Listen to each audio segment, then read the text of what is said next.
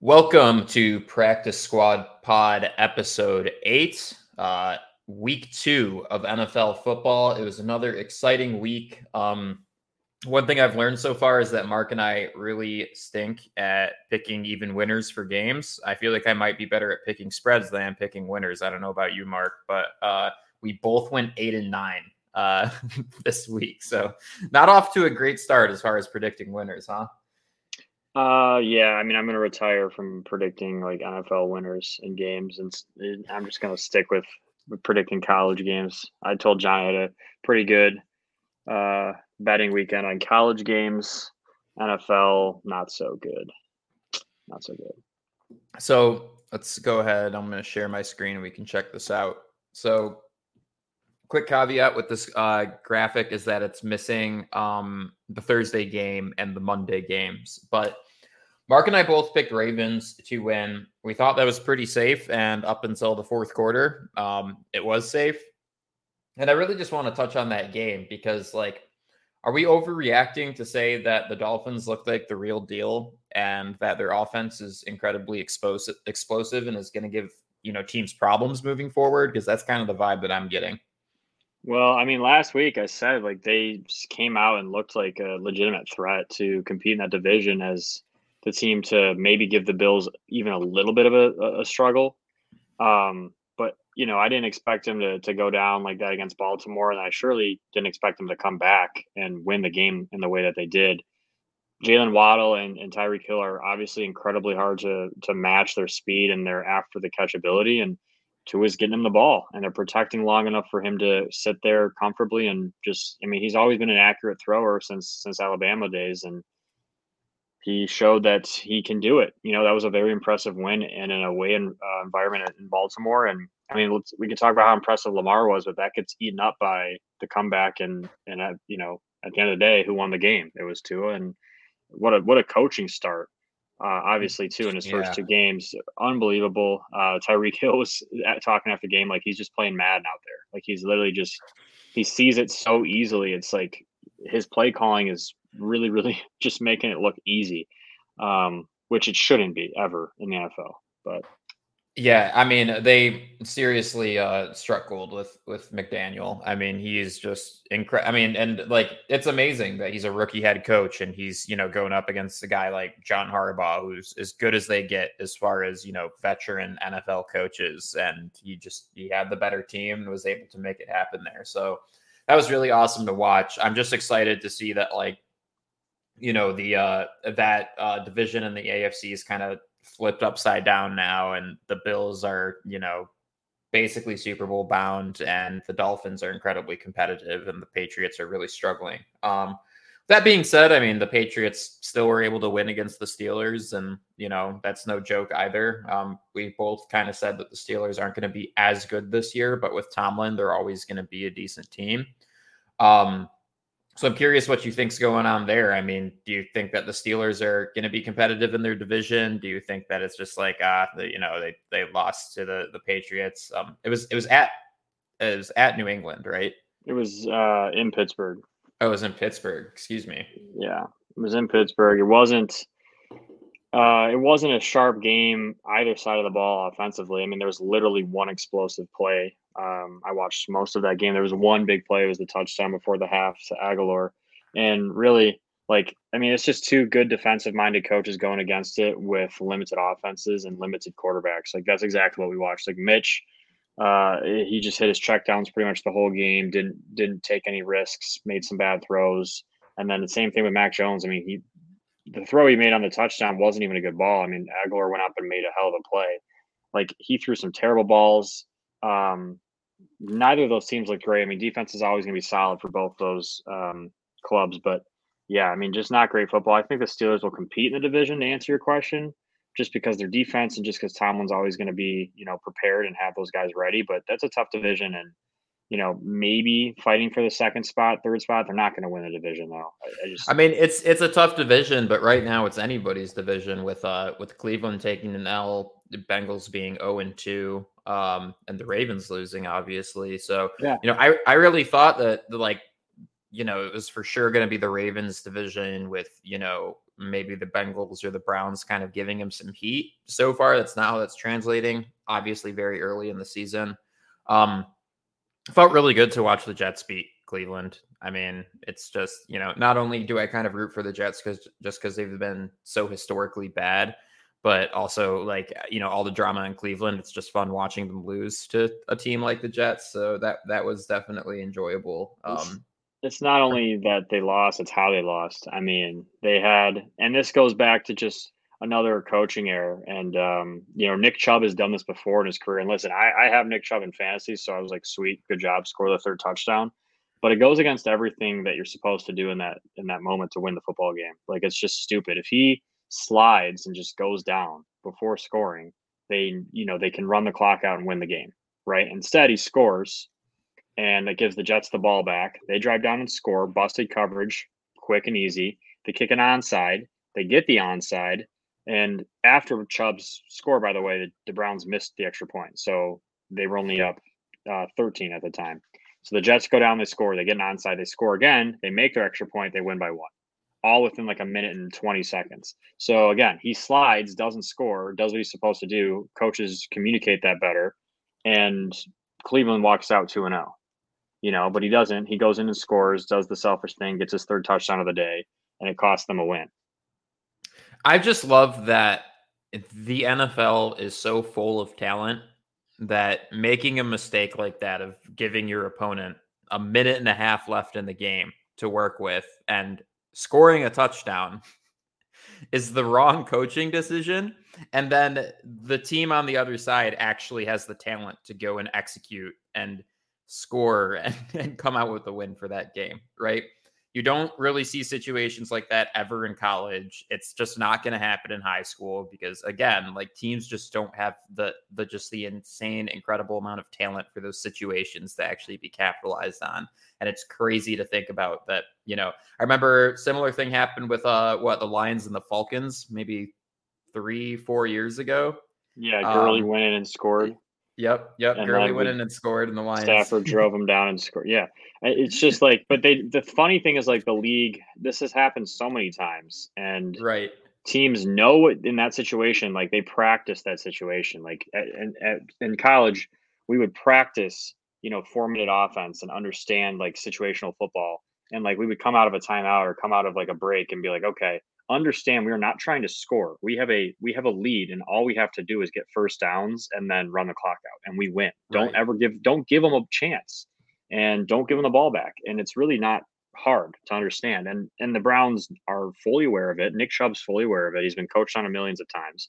Chose to score. I don't know if that's on him or the coach is not reminding him, but they chose to score and they lost a game because of it. They gave the Jets life. They gave him a chance. Joe Flacco does what Joe Flacco did like it seems like we were time traveling watching that happen, but like he did what he does. He did it, you know, in the Super Bowl run they had with the Ravens, and then we it's like we haven't seen him since. And then he comes out and does stuff like this, just to like he's just a he's gonna be around as a backup probably for 30 years because he just does stuff like this, just to remind us that he still has a little bit of enough to get to get wins.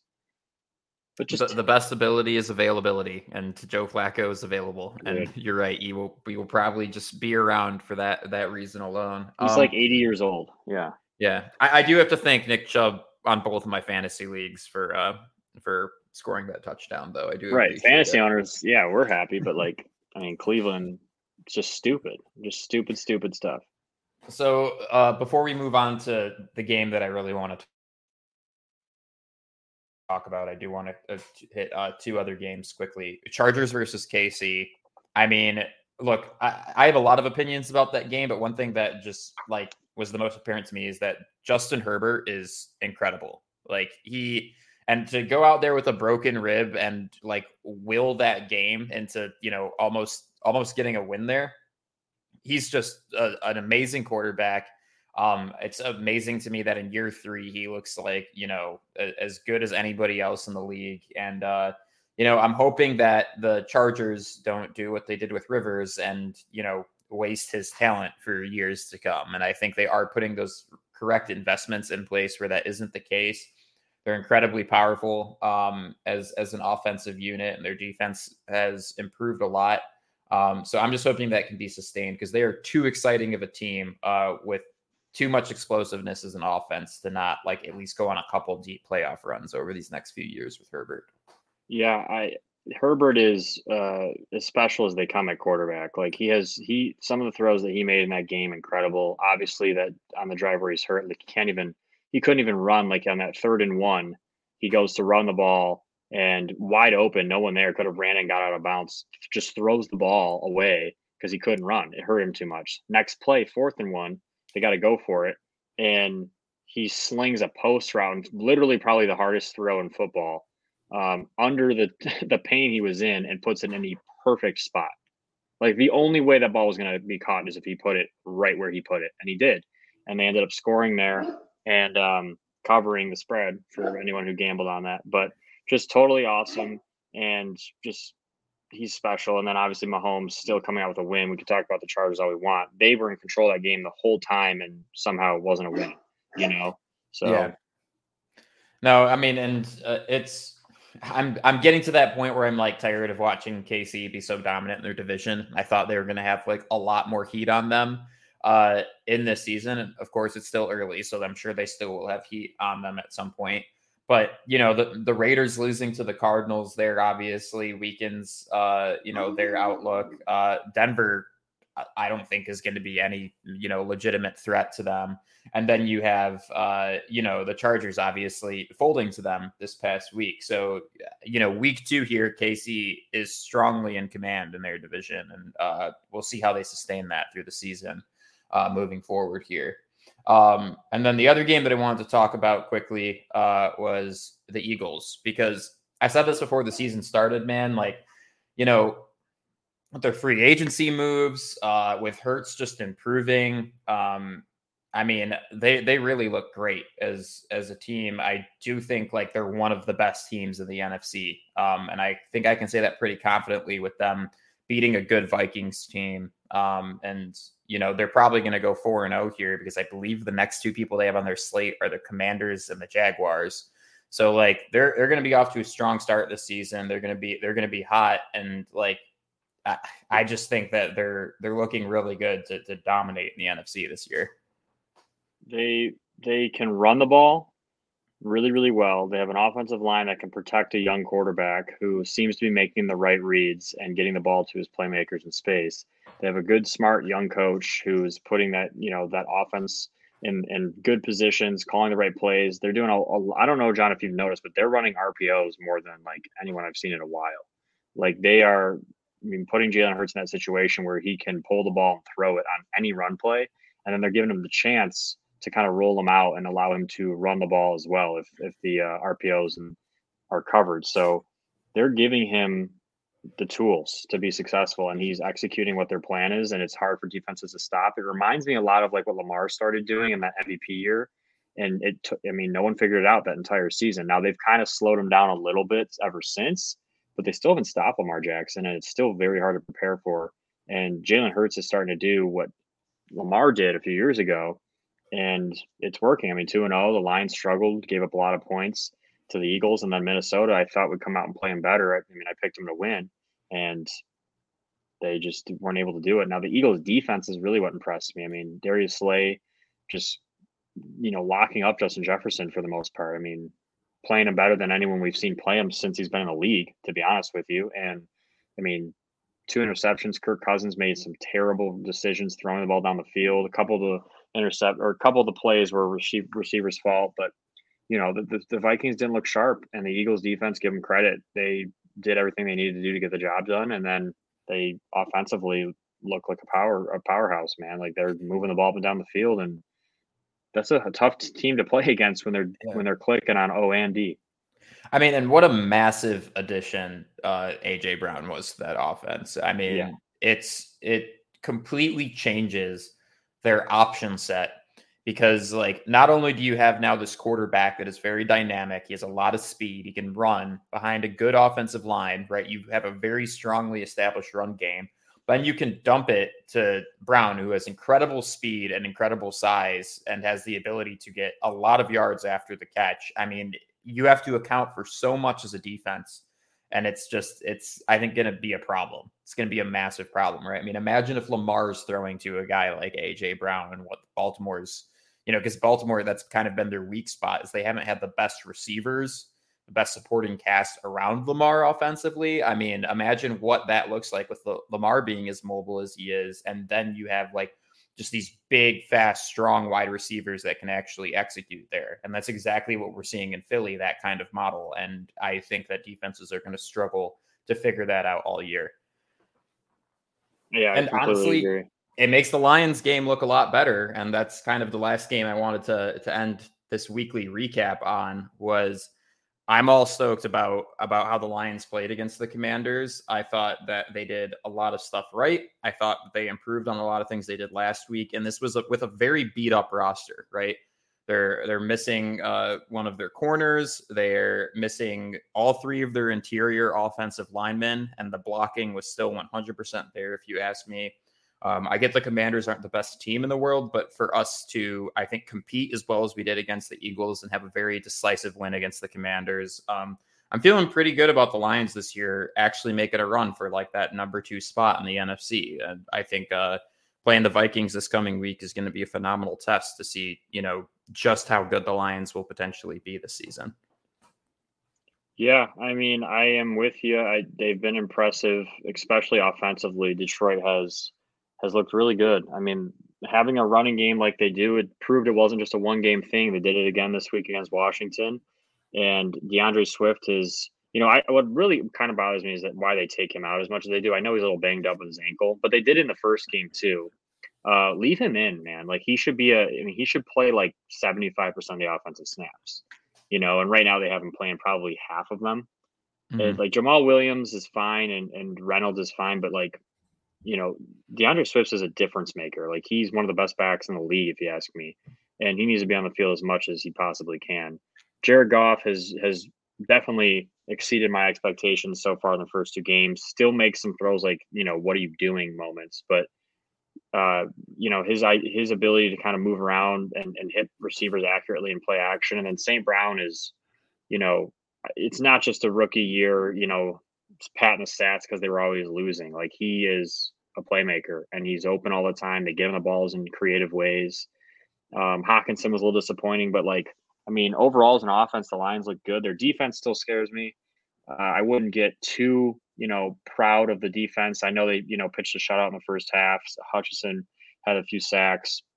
They looked pretty good in the secondary, but a lot of that stuff was just Carson Wentz holding on to the football, doing stuff that no other starting quarterback Ma- making does. bad standard making Carson bad, Wentz decisions. just terrible. Like Carson Wentz is he's so hard to watch. Like when things are good for him and they're in a rhythm on offense, he's great, which any quarterback can be in the NFL.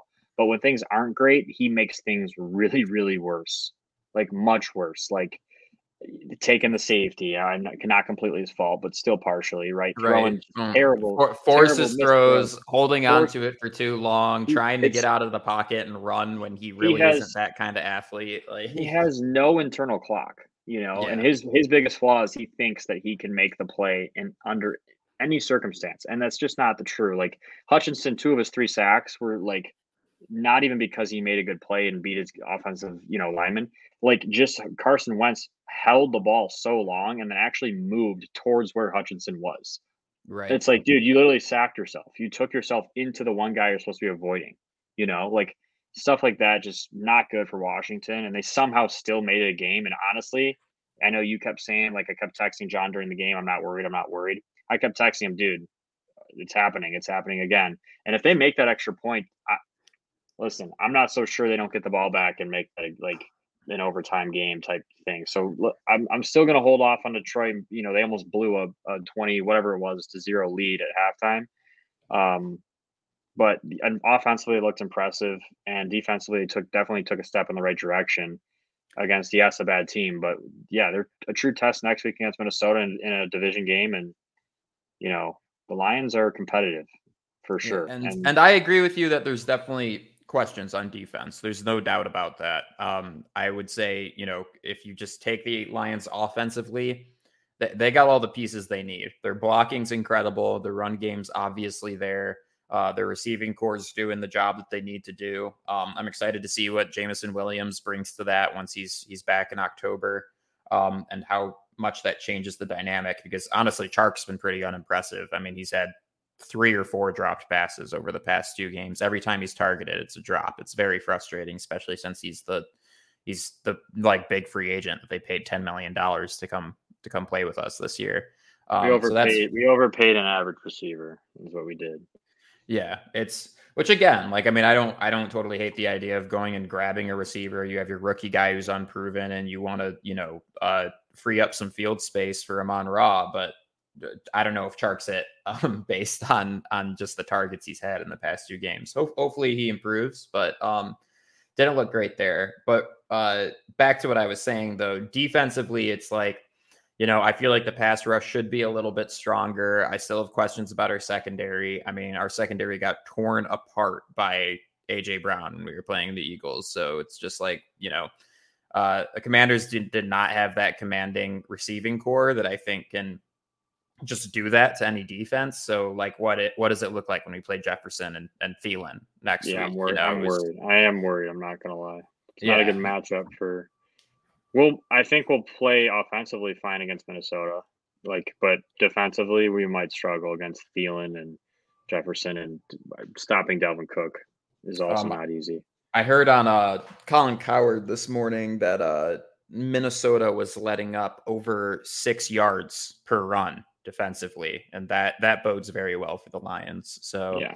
I'm curious to see how that translates. If they have trouble stopping the Lions' run, it's it's the Lions game, right? Because then you start, you know, tailing up time of possession and you know all of those other super important statistics that help you win a game. So, yeah. um, sorry, I know we spent a lot more time on this Lions game than the other ones, but this is a Detroit-based podcast, and uh, and yeah. I do think they're they're a fun, interesting team to kind of cover going here because they've been so bad for so long, and they're for once showing a little bit of promise. So, uh, yeah. Anything else you want to cover this week before we uh we kind of move on to next week games here, Mark? Um, maybe just give a quick statement on a few of these games we missed. Um, you know, starting with some of the like Denver still have big time question marks in Denver. Russ getting booed in his first home game there, not never good. Definitely concerns there. Um, Green Bay getting back on track. Rodgers still looking a little bit shaky. I mean, the Bears are not good, but he missed some throws I've never seen him miss and they didn't dominate like I thought they would dominate.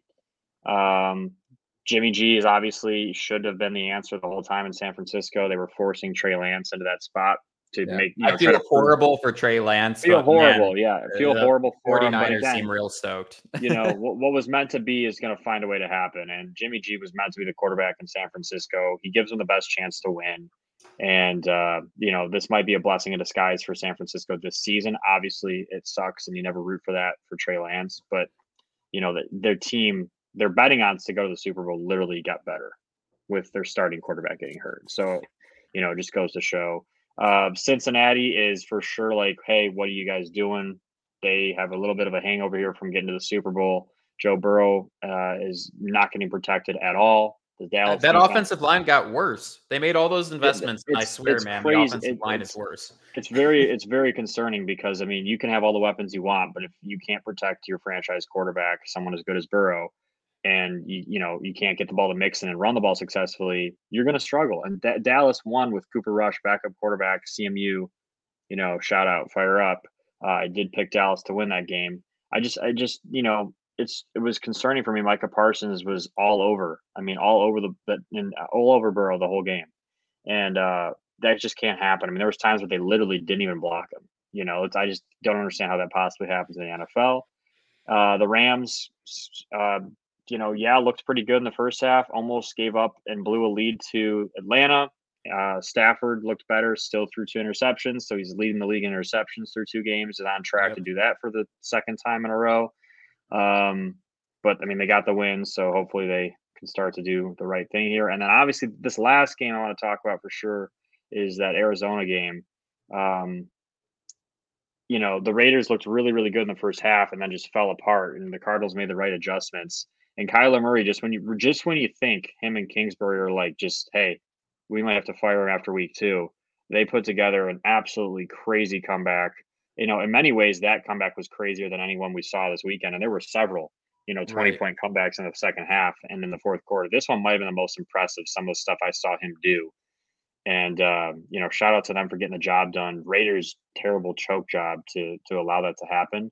And then if you want to talk about real quickly the Monday night game, I mean, we I know we talked about the Eagles in Minnesota a little bit, but Josh Allen and the Bills might not lose a game. And I said this last week, and I genuinely I have not seen a team dominate NFL professional football like I'm watching the Bills do right now. I mean, this is the sides. Titans too. Like, and I Dude, get it's a good this might team. not be the same Titans as we were playing, but it's still exactly. It's still a Vrabel team with a good offense and a good defense, and they just got torn to shreds. I It's- mean, it's- I'm telling you, John. Like Josh Allen is, he's going to win MVP. He's gonna, he's gonna break records this year. The Bills are an absolute wagon, dude. Like they are, they might not lose a game. Like I'm not kidding you, they might not No, lose a game. You look at, you look at their schedule. I mean, if they don't, like, if they don't sit Allen at the end of the year, they might not lose a game.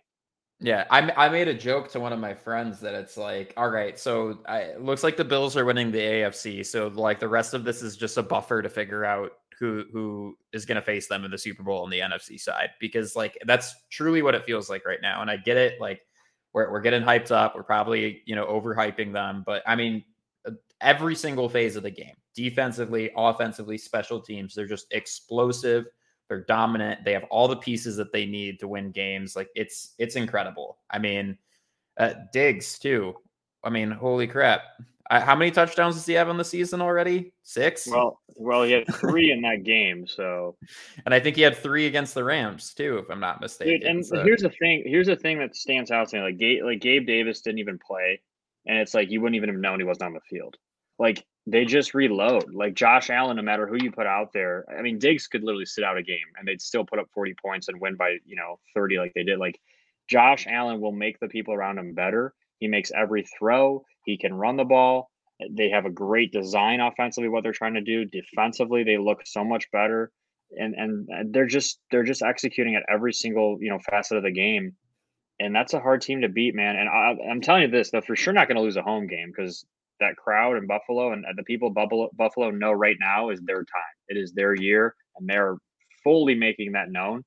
And then obviously their away schedule isn't crazy tough. So I mean, honestly, Right. they might not lose again. Like I'm saying I- that now. I also love their their unique approach to the defensive line, where like there's no guy out there that's taking all the snaps. They just keep them fresh and keep rotating them and just keeping you know a unique pass rush each down.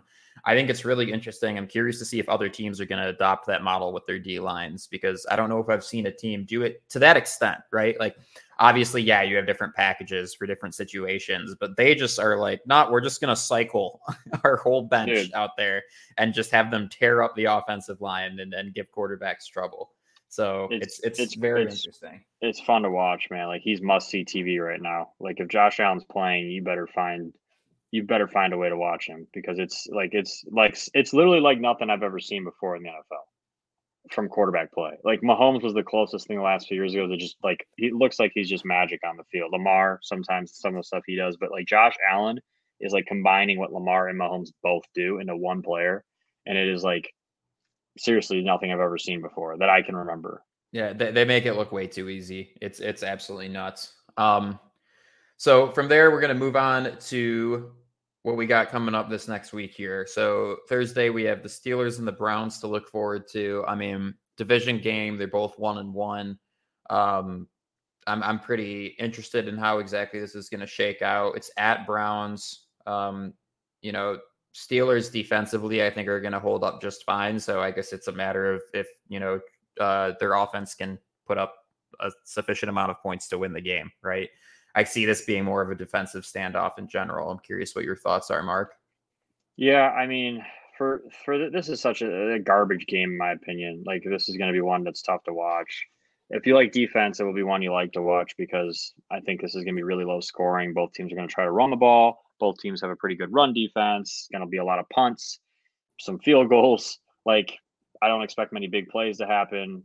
Both quarterback play is okay. Both, you know, it's very similar teams right now actually without Deshaun Watson in the lineup. Both have quarterbacks You're that aren't that good. Both have good defensive lines. I don't think TJ Watt's going to play again. And um, I think the Browns are actually a little bit better on defense right now than the Steelers. And I think Mitch Trubisky will make more mistakes um, So I'm gonna go with the Browns in my pick.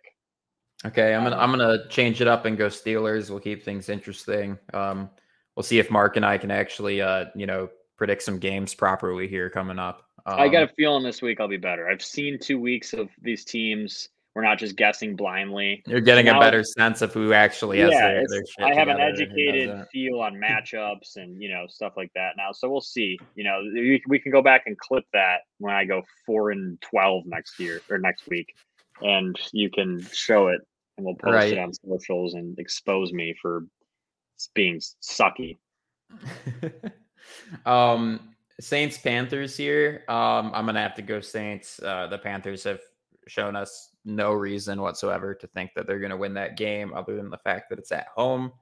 Um, I think the Saints uh, should have won that Tampa game. I mean, very frustrating to watch for more reasons than one uh, both with the fight that broke out and how that came, uh, a couple flags that probably didn't need to happen. I mean, just just a lot of unlucky play. So I think the Saints will bounce back from from their loss. Uh, bummer to say that we can't, you know, we don't own Tampa during the regular season anymore. That was fun for that two year stretch. We still got Tom Brady to throw a uh, an iPad or a Microsoft tablet. And you got and you got to start another fight.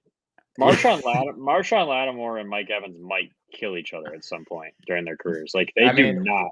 They, they fight every time other. they play. They fight yeah. every single time they play. Like I'm never like one of these times is we're gonna see a fight like Andre Johnson and Finnegan where they took their helmets off and were literally boxing on the field. I mean, this this one was bench clearing was anyways. Close, we're gonna see it pretty soon. We're gonna see it. Um, yeah. With that being said, I'm actually gonna take Carolina here. They're 0 2. They they haven't played bad. Like they don't. It's not like they're losing these games just because they suck. They've lost two close, relatively close games. Baker is playing okay. McCaffrey's putting up decent numbers. Their defense is functioning. They're just not doing enough to win the game yet. Home game, you know, I think they bounce back. It's kind of a must win. You don't want to drop to 0 and 3. You know, you might see some trick plays. Some, they might take some risks here to go after, you know, New Orleans. You might play a little bit more conservative. I'm going to go Carolina here and just say that they get their first win in a close game, divisional game. Um, so I'm gonna stick with the Panthers. Okay, cool. Uh, so Mark and I are split on both of these picks so far. Uh, how are you feeling about Texans Bears? You know, two pretty bad teams that people people think going into the season. The Bears, like Justin Fields, not great against the Packers, did enough to win the first week. Houston has hung around in both their games against two what we thought would be better opponents who both have turned out to suck it's hard. This is a really hard one, like to even see because are the Tex- Texans like functional, or do they just play two teams that blow and we thought would be good? Right. And are the Bears like are they still the Bears? I think the Bears are still the Bears. I think the Texans are actually a little better than we thought they were going to be. I'm going to go with Houston here. I'm going to go with Texans as well on this one for the exact same reasons that you listed. I think at the very least, the Texans are a competitive team that can hang in there, and I just think the Bears are not good. So I guess we'll see what happens. This might age horribly, but uh, I guess we'll find out. Um, Chiefs versus Colts. I, I mean, the Colts looked horrible this week. I mean, putting up a goose egg against the Jaguars is, I mean, that's an impressive feat. That is, that's difficult to do. So, well, they they they can't go, they can't beat Jacksonville and Jacksonville, man. It's just you said it, you called that, you did mention that in the last episode. We both chose to ignore it. It uh, turned out to be true. Kansas City's to blow them out. Like this isn't even to be. This is to be so bad. Matt Ryan's to throw two or three picks. Mahomes is to probably throw four touchdowns and rush for one. They're to just absolutely destroy them. Like this isn't even to be close. Yeah, and I feel bad because like if the Colts are in such a winnable division and that entire division's still a mess, and it's like, man, in what reality did we think that the Jaguars were actually like you know going to be looking the best out of anybody in that that division right now. So um, tragic on the Colts part. Hopefully they put it together at some point in the season, but man, off to a really rough start. Um, Bills Dolphins. This is a I'm super excited to watch this game. Um, I'm definitely going to make sure I have that one turned on along with Lions Vikings, and I don't know. I guess I'll have to get a third screen involved to watch Saints Panthers. But um, you know, just uh, both these teams incredibly explosive offenses, really solid defenses, have made some incredible things happen in both of their two games. Um, I'm actually going to say, which you know, I know you're talking Bills are going to go undefeated. They're going to win every game. I'm going to say Dolphins with the home field advantage come away with this one, and it's going to be absolutely nuts because of that. Um, I'm sure it's going to be incredibly close, but I think they'll make it happen here. Um, and then I expect that when the Dolphins go and travel to the Bills, that they will lose that game. So that's kind of how I'm seeing is that these two teams split with each other. Um, they're clearly the better teams in their division. Um, should be an interesting kind of rivalry for the next couple of years between the two of them. Um, yeah, I'll be honest. I hate that pick. I can't. I know the Dolphins have looked good, and I know that they're you know they've they've won their first two games and they just won in tremendous fashion. But dude, the Bills, I'm telling you, we're watching stuff that we that has not happened in a long time in the NFL. The Bills are going to put it on them. They're going to go into Miami. They're going to make it their own home game. They're going to put it on uh, Miami. Josh Allen's going to continue to do what they've been doing. I, I'm very confident in picking Buffalo to go three and zero oh here, and I think Tua might struggle a little bit against this pass rush and that defense. Uh, it's it's you know he hasn't seen anything like this yet this year, and I, what they're going to do, and a part of it is they're going to limit those big plays to Tyreek Hill and Jaylen Waddle. They drop into this like cover two look the Bills play a lot of, which you know, if if you're not aware of what that is, they put safeties back deep, try to take away the deep ball, and they're playing pretty aggressive with all the underneath stuff. Forces quarterbacks to hold the ball a little bit, creates sacks, creates late throws, creates turnovers. And if you have weapons like Waddle and Tyreek Hill, it limits what they can do down the field. So I'm going to pick Buffalo here pretty confidently. For sure. Yeah, I mean it's it's a tough pick either way, but and it's it's definitely hard to to pick a game against Buffalo here. Um, but I'm thinking, you know, this is one the Bills could lose potentially. Um, moving on to Lions Vikings. This one's really tough just because it's it's at Minnesota. Um, I do think home field advantage matters a lot, especially in divisional games. Um, at the same time, though, I mean, as we kind of alluded to earlier, uh, Minnesota's run defense is horrible. Uh, it's arguably the worst in the league so far if you're just looking at the statistics of the situation. Um, but obviously, they have you know a, a, really strong pass game, and the Lions' uh, pass defense isn't great. So it's tough. I think at the end of the day, I think the Lions are ready to shock the world a little bit, and I think they're gonna they're gonna win oh. here. Um, I'm yeah, I'm gonna take that, and you know what, uh, Mark, with with our disagreement here, one of us is going to have to be a decided winner this week rather than us like barely going 500 each time. So I'm going to take some chances. I'm going to take the Lions here. Oh, I knew, I knew you were going to do that. I knew you were going to do that. And listen, this is this is the problem, man, with Detroit fans in general. In that I'm talking about myself here. Like, you watch a little bit of like functional football, and we get our hopes so high. I mean, the Lions almost lost still on Sunday and had a perfect first half. I mean, played a perfect first half and still almost blew that game. Um, but the, the Raiders and the the Ravens I, did yeah, lose their games, and they're and they're arguably better teams than the Lions are. So correct, I don't know if it doesn't really give you an excuse, man. It doesn't give you an excuse. Listen, this is what's going to happen is not pretty. Okay, yeah, the Lions will run the ball a little bit on Minnesota. Great, they'll end up kicking field goals. They won't finish drives. It'll be whatever. Minnesota has Jefferson and Thielen against our secondary. You, they're going to pick us apart in the secondary. They're going to come through all kinds of crossing routes. They're going to do play action. Dalvin Cook's going to get going a little bit, and uh, uh, you just eventually they're just going to run away from us in that game, and we're not going to be able to keep up. Well, it'll be close in the first, you know, couple quarters maybe. We get the second half, Minnesota's going to run away with it. Their defense is going to play much better than I think they did against Philly. I'm going Minnesota pretty confidently here as well. Detroit fans got to just relax a little bit and understand we won. We played a bad opponent. You know, it's good to get a win. It's a step in the right direction, but we got to relax a little bit with the predictions. still the Detroit Lions. We still have hey, shown. I, I saw what I saw with the Eagles too, and I saw what the Eagles did to Minnesota and just absolutely embarrassed them. So there's there's no reason the Lions couldn't win this game. All the tools are there. It's just whether or not they will. So we'll we'll find out. Yep. Soon enough. Yep. Yep. Yep. Um, Ravens Pats. I think the Ravens win this game.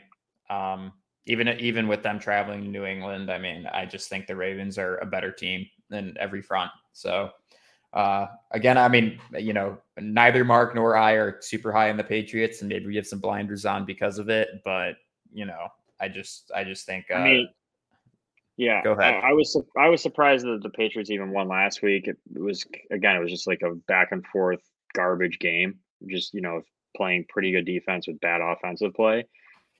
And it's just like the Patriots, in, order to win games like that against like Lamar and a, and a better team, they're going to have to take risks. And it's just like offensively, they're not. They're not taking risks. They're not taking shots down the field. And if they do, they're not like they're not completing them at even a close to high enough percentage to win these kind of games against better teams than them. So yeah, the Patriots will take care of business against teams that like suck, and then when they play good teams, I don't see them hanging around very very much or very often. So the Ravens will go in there, take care of business. Lamar is hard to prepare for for any defensive coordinator, including Bill Belichick, who's probably the best of all time.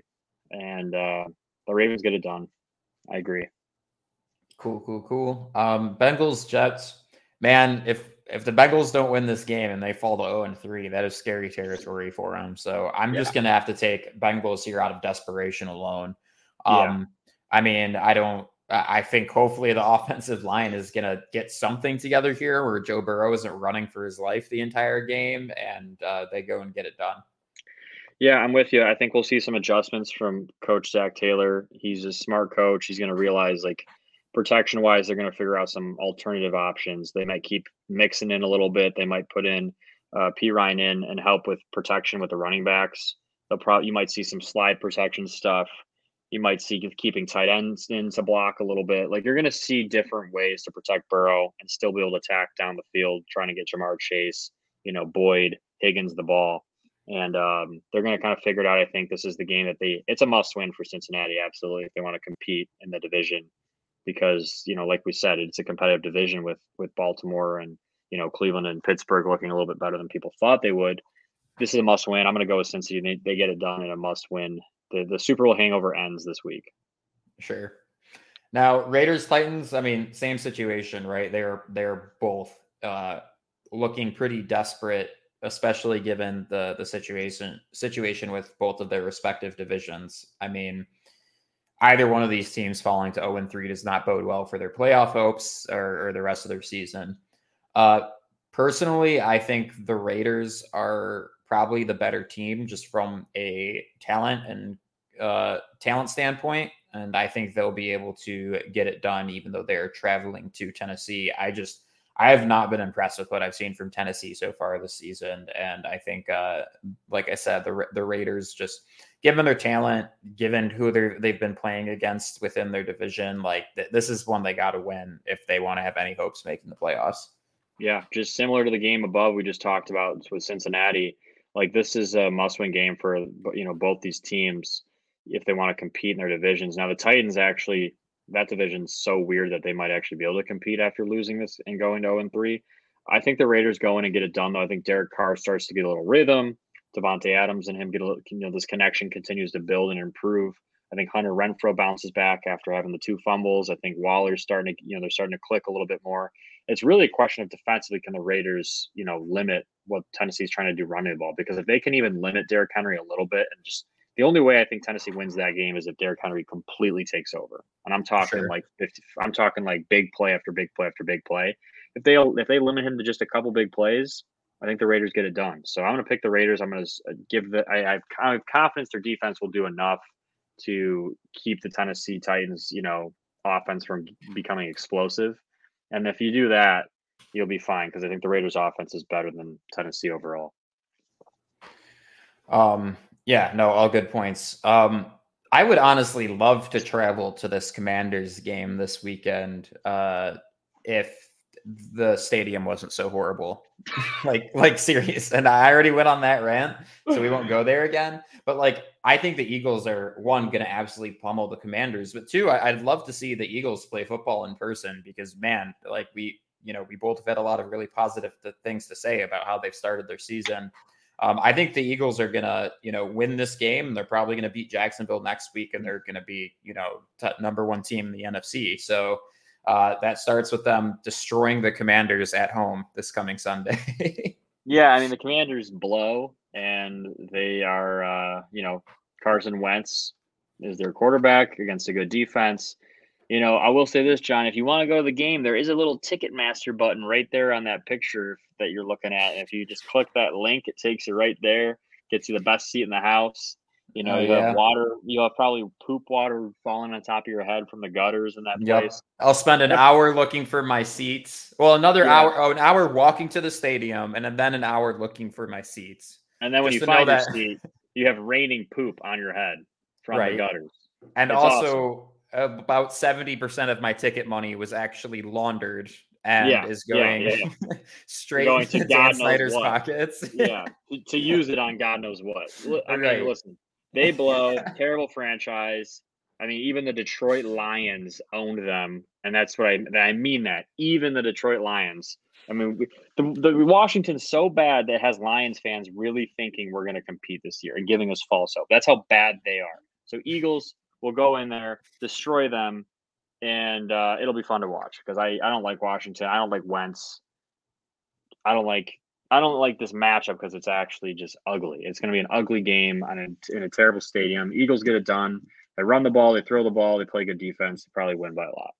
Yeah, that's that's my prediction as well. Um, Jaguars, Chargers. I'm I'm gonna have to go with Chargers. Uh, I think you know they very well could have beat that beat KC last week if just a couple things went their way. And I, you know, I think the Jaguars have improved a lot from last season to this season, which I don't know how you don't with uh, you know, Urban Meyer being your your coach and everything. But uh, you know, just not enough to get it done against this Chargers team. I don't think the, I don't think the Jaguars have any chance. Yeah, it's a little bit of, it's a little bit of both things that you mentioned. Like, yeah, losing Urban Meyer and him not like hanging out and like cheating on his wife in bars publicly is probably a good thing but also good for morale. good for probably not good for morale, right? But it is good to have that guy out of the building. Um, hate Urban Meyer, but you know, uh, one thing I'll say, and I don't know if he gets enough credit. Like Pederson coming in, he's a good coach, man. He's a Super Bowl winning coach, and uh, he's he's a quarterback's friend because he he understands the quarterback position. He understands how to make an offense, you know, quarterback friendly. And he did it with Nick Foles and Wentz. I mean, you got to remember like Pederson and Wentz had success together. You know what I mean? Pederson's had like quarterbacks that aren't good, and he's made them look pretty good. Trevor Lawrence at, at his young second year here, it's really important that he has that guy in his corner helping him out. And, you know, he looks functional out there on Sundays. And that's a good thing to have. That's a promising sign for Jacksonville fans. And they're going to go in there. This will be a game. I don't know if Herbert's going to play. Uh, I haven't heard for sure on that. But even if he doesn't play, or he does play, I'm going to pick the Chargers because I, I, I think the Chargers have enough weapons around the quarterback position to get it done. And I, you know, their backup Chase Daniel is like a veteran quarterback who's definitely good enough to still win them a football game. So sure. I'm gonna I'm gonna stick with the Chargers. A little bit of concern if Herbert doesn't play. You never know. Um, but I'm gonna stick with them. For sure, for sure. Um, Rams Cardinals is an interesting one because man, I, I was pretty high on the Rams going into the season, and I have seen nothing but weakness in both of these these two games that they hmm. played. Mm. Um, I mean, the, the turnover issues definitely, like you called that one, Stafford's just throwing the ball wherever.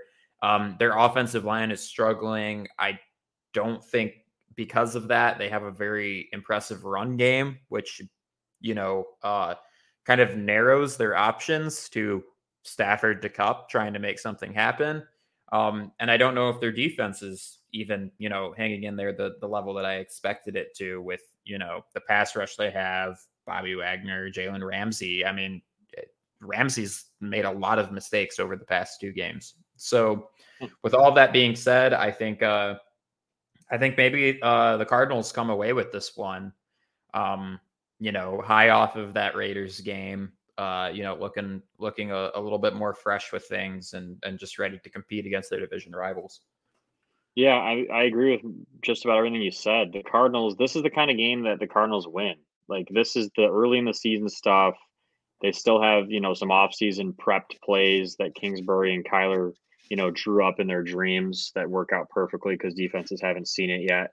It's early enough for that stuff to work. And Kyler Murray against, you know, Aaron Donald in a good pass rush. I think he's quick enough to kind of give those guys, you know, some struggle. And the offense usually clicks against the Rams for them a little, you know, especially when it's in, in Arizona. I'm gonna I'm gonna go with the Cardinals as well. I think Stafford will make a few too many mistakes. I think that they'll struggle running the ball a little bit. LA will, And I just think that I mean I, they're going to key Cooper Kupp and try to take him away. And if you have even a little bit of success limiting Kupp, their offense is pretty limited. I mean, he's pretty much been the only thing that they have going in terms of moving the ball. So I'm gonna I'm gonna go with the Cardinals. Um. All right, we have bad bird team versus other bad bird team.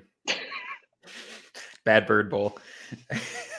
this is just a garbage game, dude. Like just uh, picking a winner for this one is like, man, both these teams should lose this game.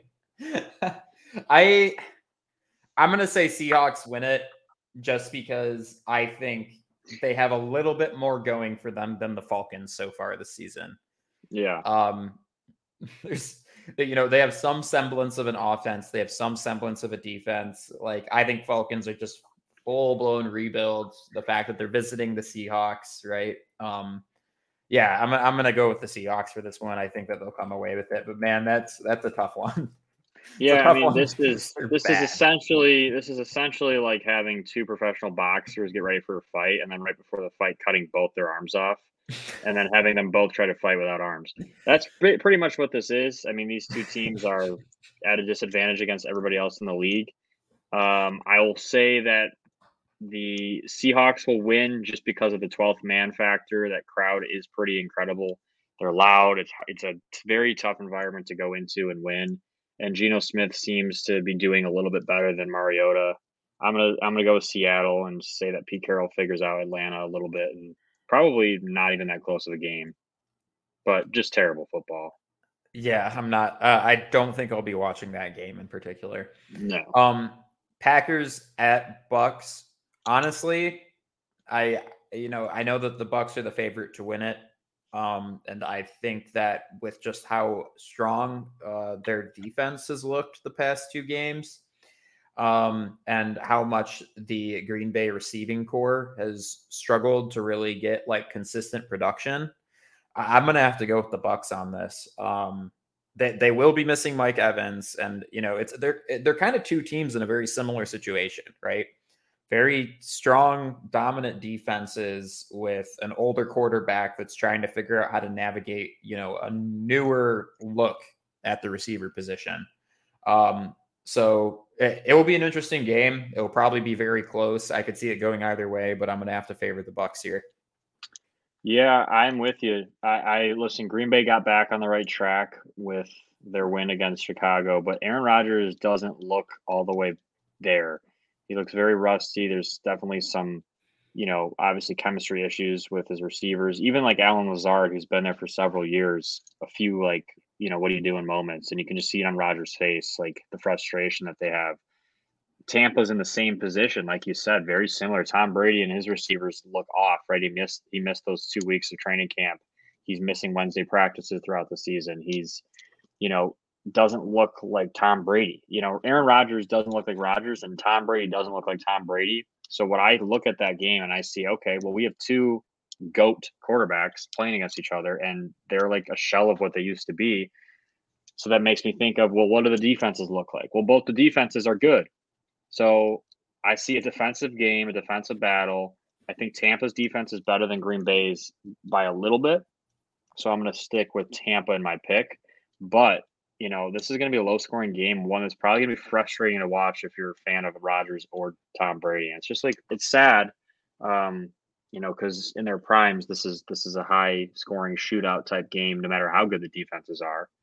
But it just doesn't look that way, you know. And both these teams were like preseason Super Bowl contending. You know, everyone's talking about them. I don't think they either of them are, and uh, you know, that's just from what I've seen. I don't see enough offensively from either of those teams to be legitimate contenders. So I'm going to go with the Bucks. I agree with you. Um, I definitely don't. Th- I I think right now my favorites like to win the NFC for to do like power rankings would be either the 49ers or the Eagles. Just right now, who looks like the best teams in the NFC? Those are probably the two. I'd say Green Bay and Bucks. You know, I'm sure I'm sure they will be plenty competitive through the season, but neither of them just look quite the same of just these incredibly dominant teams. So yeah, I guess we'll see what happens. Um, and honestly, that should give us some clarity on how good the Bucks and or the Packers actually are going forward here. Yeah, it's um, a very important game for playoff implications too, as it always totally. is. Because I mean, both those teams will be playoff contending teams. And if they ever meet in the playoffs, this game is really going to matter. Yeah, definitely. Um, 49ers Broncos, I think 49ers win that one. I just am I have been very unimpressed with the Broncos. I thought that they were going to be a playoff contending team, and honestly, they look completely bottom of the barrel in their division. I know that they obviously have a leg up on the Raiders right now, but I think whenever those two teams play each other, that the Raiders will win that game too. So I, I have a lot of questions about the coaching decisions, about the offensive scheme. Uh, the defense is like kept him in games, but how long is that going to hold up for, especially against a really good 49ers team with a really, really smart offense? So I'm going to go 49ers here. Yeah, you know, I can see this game going with the 49ers, but I'm I'm going to actually go with Denver here. I you know, I'll probably look back and be like, why did I do this? But I think that Denver gets back on the right. I mean, they have Russell. Everything sounds like it's supposed to work. They have Russell Wilson at quarterback. They have weapons at receiver. They have a good defense. They have a good home, you know, home game environment. This is a home game in primetime football. Russell Wilson in primetime football games has a very good winning percentage. Okay. Um, he seems to do better in those moments. He seems to do better under pressure. There's not much more pressure than there is right now on him and this team because everyone's talking, saying this is, you know, maybe the wrong move hiring that uh, coach, having him come in as quarterback there's been a lot of talk, right? And there's what better way to shut people up than to come into a prime time Sunday night football game and take care of business against a good football team like the 49ers. So I'm going to go with Denver here in a close game. And if I regret it next week, I'm really going to have some some heat to talk about with Russell Wilson because if they go if they lose right. this game at home on primetime football and it isn't pretty, and if it looks any bit like the last two games they've played, yeah, I'm going to be pretty fired up. Well, I do like the narrative that you kind of built uh, with with your argument there. I think a lot of that stuff makes sense, and like you know, just thinking of like the absolute like fantasy movie that the NFL is a lot of the times, like eh, what's going to get us talking for yet another week about this entire situation is the Broncos going and, and handing it to a really good football team that everybody thinks is a really good football team. So um, I definitely get your logic on that one. Interested to see how that shakes out. Another interesting one is Cowboys Giants because I don't think anybody expected the Giants to be 2 and 0. Um, and I think with the Cowboys traveling to them, I, am assuming the Giants are probably the favorite to win that game, uh, especially with Dak being out. But as you said, I mean, Cooper Rush is, is playing good ball. The Cowboys defense is still, uh, you know, a, a strong uh, point of their game. And uh, you know, just seeing how the NFL plays out, I mean, what's another week of Cowboys fans actually thinking their team is good, right? So I'm, I'm going to think that the Cowboys go to uh, New York and win that game, as much as I hate with, picking them. I'm with you, and I, I don't like picking them at all. But if, when Cooper Rush is playing quarterback, you know that it seems to me he's he's he's two and zero, oh and his career starts with Dallas. You know, he went into Minnesota, one last year beat a, a, team that was in the Super Bowl in Cincinnati last week. I get this is an away game against the Giants team that's 2 and 0 like you said, but you know, I just the, what I see in this game is Daniel Jones falling back into Dan, you know, Danny Jones's problems that we've seen over the last few years. Right? And in primetime football, we've seen him do some horrible things and he's going against a very good pass rush, Micah Parsons and Lawrence and you know Diggs in the secondary and those guys they're going to have a day, I think. And I think Cooper Rush is an ultimate game manager. He's not going to make many mistakes. He might not do a lot of incredible things either, but he'll do just enough, just like he did against Cincinnati, to get the job done. And I think it's Dallas to two and one. I'm going to pick Dallas to win a Monday night. And if Cooper Rush does win this game, John, I got to, you know, is there a quarterback controversy in Dallas? Is you know, uh, you and I were, were having this discussion when Dak first got hurt of like, you know, he's been hurt several seasons in a row, and the uh, Dallas has had to figure out how to persevere. And I don't think Dak's that good. Genuinely, is Dak the guy? I don't know. I, yeah. pay him like he's the guy. I don't know if he's the guy. I've seen a lot of good things out of Dak. He's done some incredible things in big time moments. Cooper Rush has had very, very limited opportunity in the NFL, but what has he done? Well, he's 2 and 0. He has another opportunity on Monday Night Football with the whole world watching. And I mean, how many games does he if he wins on Monday night and then you know he competes the next week, like at what point is there a, a controversy? I mean, right, I, Dak coming know. back after the bye week, you know, and it's like At I don't know point, what if, what if what if Dallas is five and two going into their five week? and two? Do you keep starting Cooper Rush? Like I, that's a hard decision right. as a coach because you paid Dak a lot of money and you committed to him as as your quarterback. But if you're winning football games, you know, don't broke, don't fix something that ain't broke. You know what I mean? Eh, Dallas fans, I don't know. Cooper Rush might be your guy, and I don't know. I might be biased because he's a chip, but he he's he's two and zero, oh, and he's could potentially be three and zero oh if you and I are right in our picks. And um, yeah, I'm not so sure that Dak Prescott might not be under some pressure there. Yeah, so that's definitely. my pick though. Dallas, I think Dallas gets it done. I, I, listen. I feel pretty good about this week's picks after seeing the first two games, have an understanding of matchups and how, what these teams are trying to do. Uh, you know, there's there's plenty of new quarterbacks on different teams. There's plenty of guys that have been you know swapped around in free agency. There's plenty plenty of new coaches. So it's pretty hard. You know, we we we're hard on ourselves. We sucked the first two weeks with our picks. Uh, but it's hard to pick games uh, with teams that you've never even seen play before. You don't know what they do. You don't know how they look. We kind of have an idea of what these teams are now.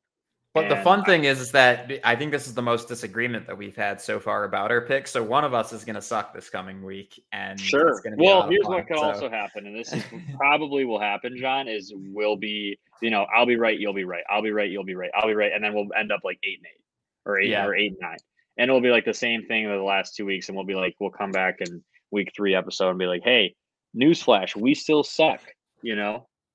Yeah, I mean, I just like I'm looking for any opportunity to say that my football IQ is bigger than yours and just trash talk you. So I'm just looking for like that really decisive week where I have like three or four wins on you, and I can just say that I'm actually the the football mastermind that you should base your fantasy rosters off of my pick. You should bet spreads with me and that even though Mark played college football and is a coach for a football team, he actually doesn't know what he's talking about, and uh, you know he just gets all his opinions from other people. So that's keep personally it, what I'm looking for here.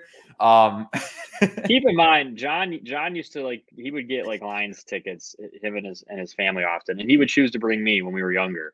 And there would be games. I mean, I would just like basically call what the play is going to be and predict stuff, and he would look at me. He's like, "Dude, are you like ahead? Are you like looking at your phone? Are you ahead or something? Like, how do you know what's coming?" And John, like for a long time, his life goal is to like make me look like an idiot when it comes to football and like look better than me in terms of his football IQ. Like I swear he works to be better than me with football predictions and you know stuff like that. So well, you know, if I'm gonna bring you on to to be a, a co-host with me on a podcast, then yeah, I mean, really, all of this was just a, a long-term plan to publicly shame your football knowledge and make me look like the smarter person on a public platform. So that's really what we're going for here. All those games that happen in high school, you know, it's just because Mark's uh, dad is a is an incredible head coach and has been coaching football forever. Had a little bit of a, a leg up on me, but you know, I've come a long way since then. Um, obviously, a, a, a, football mastermind, and uh, we'll, we'll prove that this coming week here. So we um, shall we, we shall find out. We shall, also, this is going to be an ongoing thing. Oh, of course. Um, one other thing too, uh, just one to stir the pot, and two to keep things interesting. Um, is we should be having a couple guests on next week, and it is our intent to at least have somebody come on for you know a, a ten to fifteen minute interval.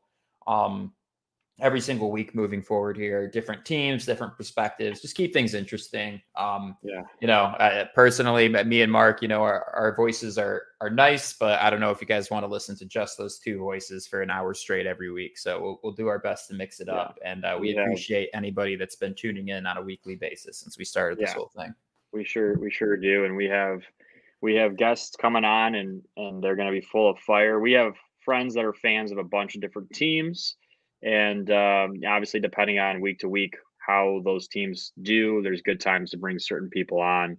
Um, we'll get some of these people on and either try to make them cry on the podcast, or we'll bring them on so that they can go and stand on their pedestal and scream from the rooftops how proud they are and why their team's so good. Um, but yeah, either way, it'll be good stuff, and we're excited to have people on. And we continue to appreciate any support and um, any audience that we have. So football is back. It's we're fully back in the swing of things. Uh, and you know, if you have any feedback on this format, right? I think this is kind of the format that we're going to keep. We're going to try to mix some some live streams in the mix too uh, through the actual football um, weekend um, instead of just recapping stuff. It'd be kind of fun to be in the mix to see if we can get some live stuff in too. So yeah, as Mark said, we appreciate the support, and we will see you all next week.